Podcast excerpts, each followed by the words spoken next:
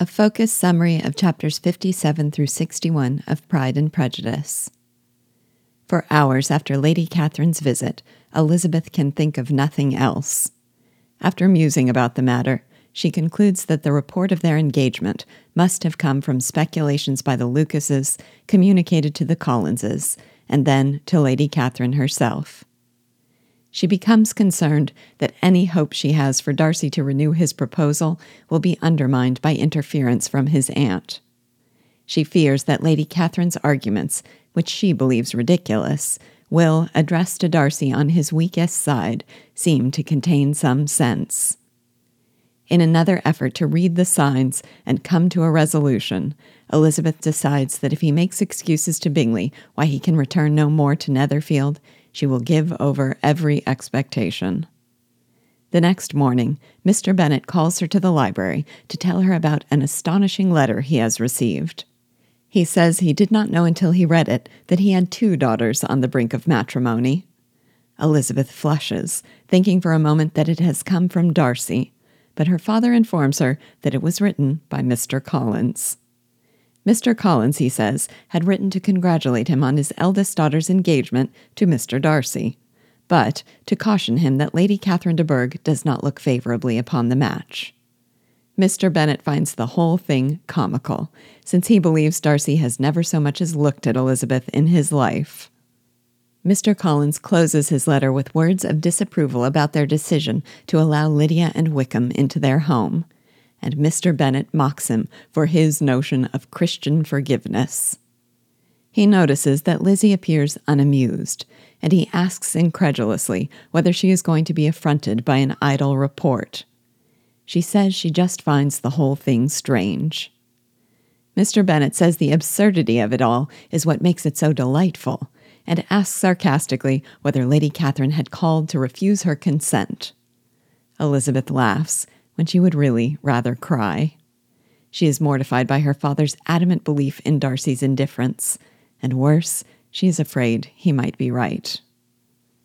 A few days later, instead of bringing an excuse from his friend, as Elizabeth has expected, Bingley brings Darcy himself. Bingley proposes a walk, and while he and Jane lag deliberately behind, Elizabeth, Darcy, and Kitty are left to entertain each other. As they approach the Lucases, Kitty leaves them to call on Maria, and Elizabeth summons the courage to speak. She says she can no longer help thanking Darcy on behalf of her whole family for his unexampled kindness to her sister. He tells her that if she will thank him, it should be for herself alone, since in doing what he did, he thought only of her.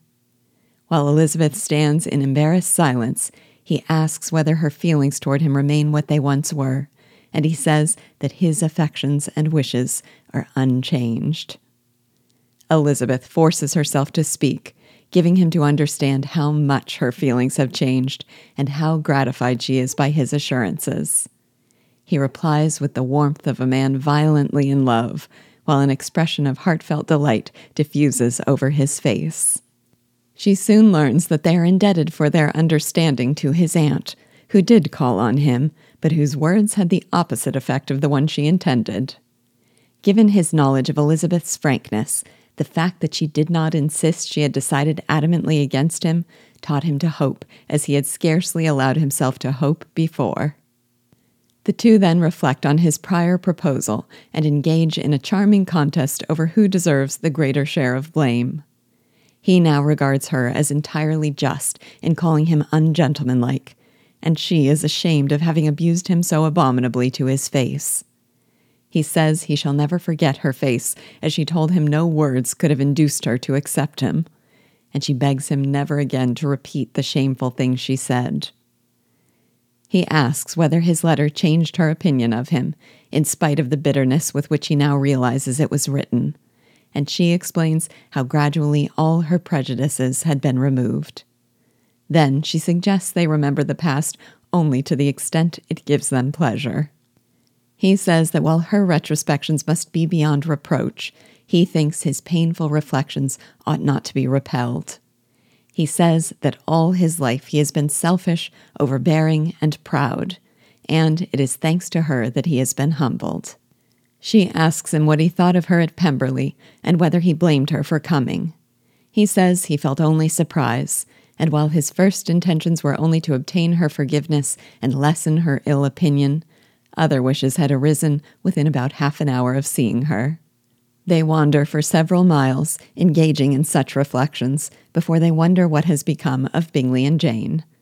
This prompts Elizabeth to ask whether Darcy had given Bingley his blessing. Darcy says he confessed to Bingley that he had come to see his interference in Bingley's affairs as impertinent, that he believed himself mistaken in thinking Jane indifferent to him, and that he had concealed her being in town the last winter.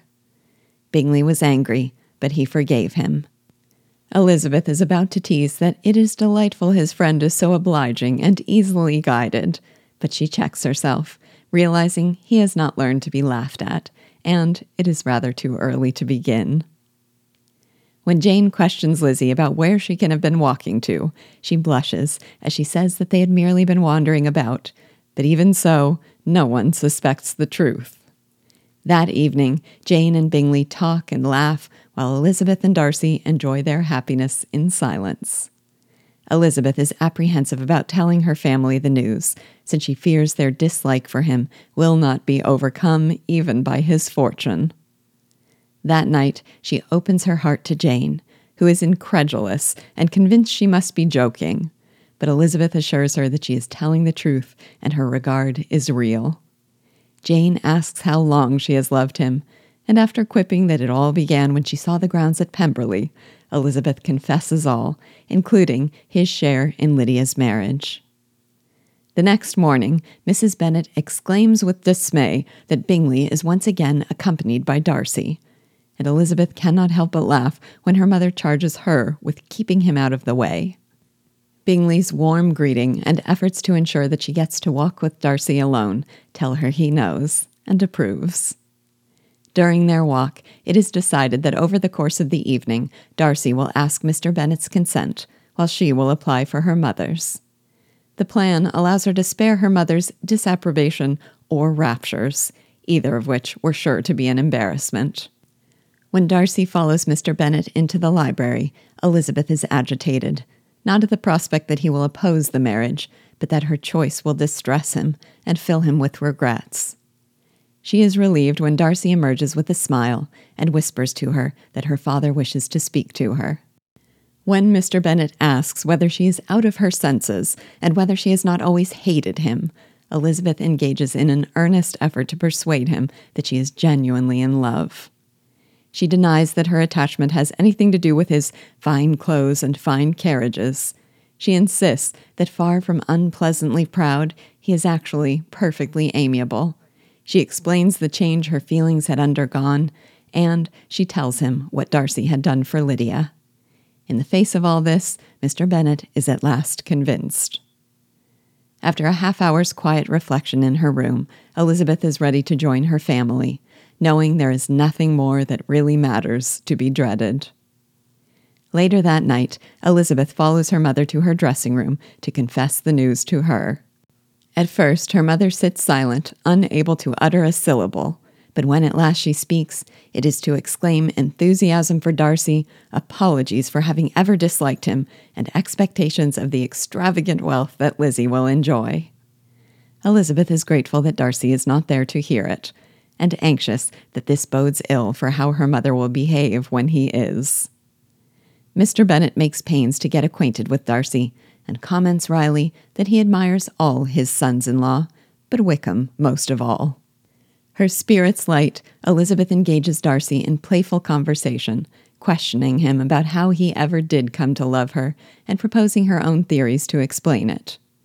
She teases him for having been able to withstand her beauty, reproaches herself for her behavior to him, and suggests that he fell for her because he was sick of the deference he was paid by everyone else.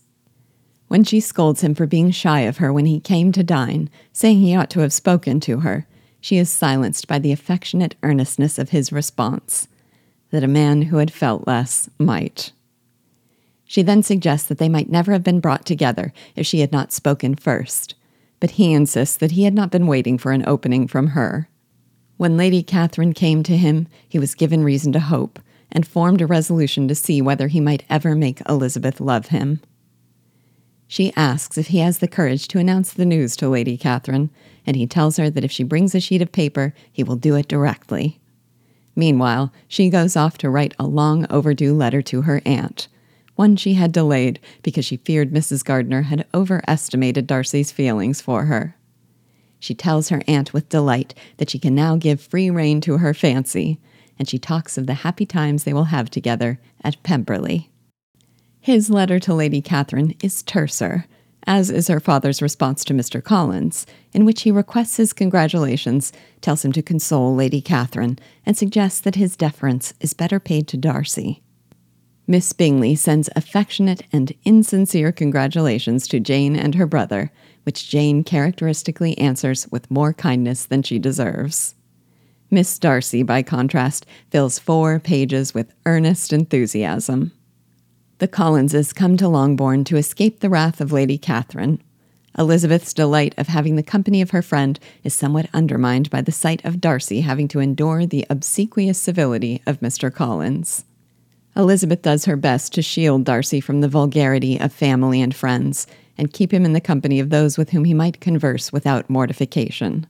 And she looks forward with delight to their time at Pemberley, where they will be removed from this unpleasing company. The accomplishment of Mrs. Bennet's most earnest desires does not serve to cure her of her occasional nervousness and invariable silliness. Mr. Bennet misses Elizabeth exceedingly and delights in appearing at Pemberley unexpected. Proximity to Mrs. Bennet is too much even for Bingley's even temper and Jane's generous heart, and they move to a county neighboring Derbyshire. Kitty, spending the chief of her time with her elder sisters, improves by their example. As the only daughter left at home, Mary is forced to mix more and more with the world, but she keeps the capacity to moralize over every morning visit. Wickham and Lydia remain just what they were, and in spite of everything, hope they might prevail upon Darcy to make their fortune.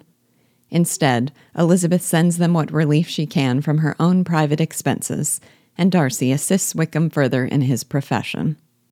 Miss Bingley is mortified by Darcy's marriage but to retain the right to visit Pemberley, she pays every arrear civility requires.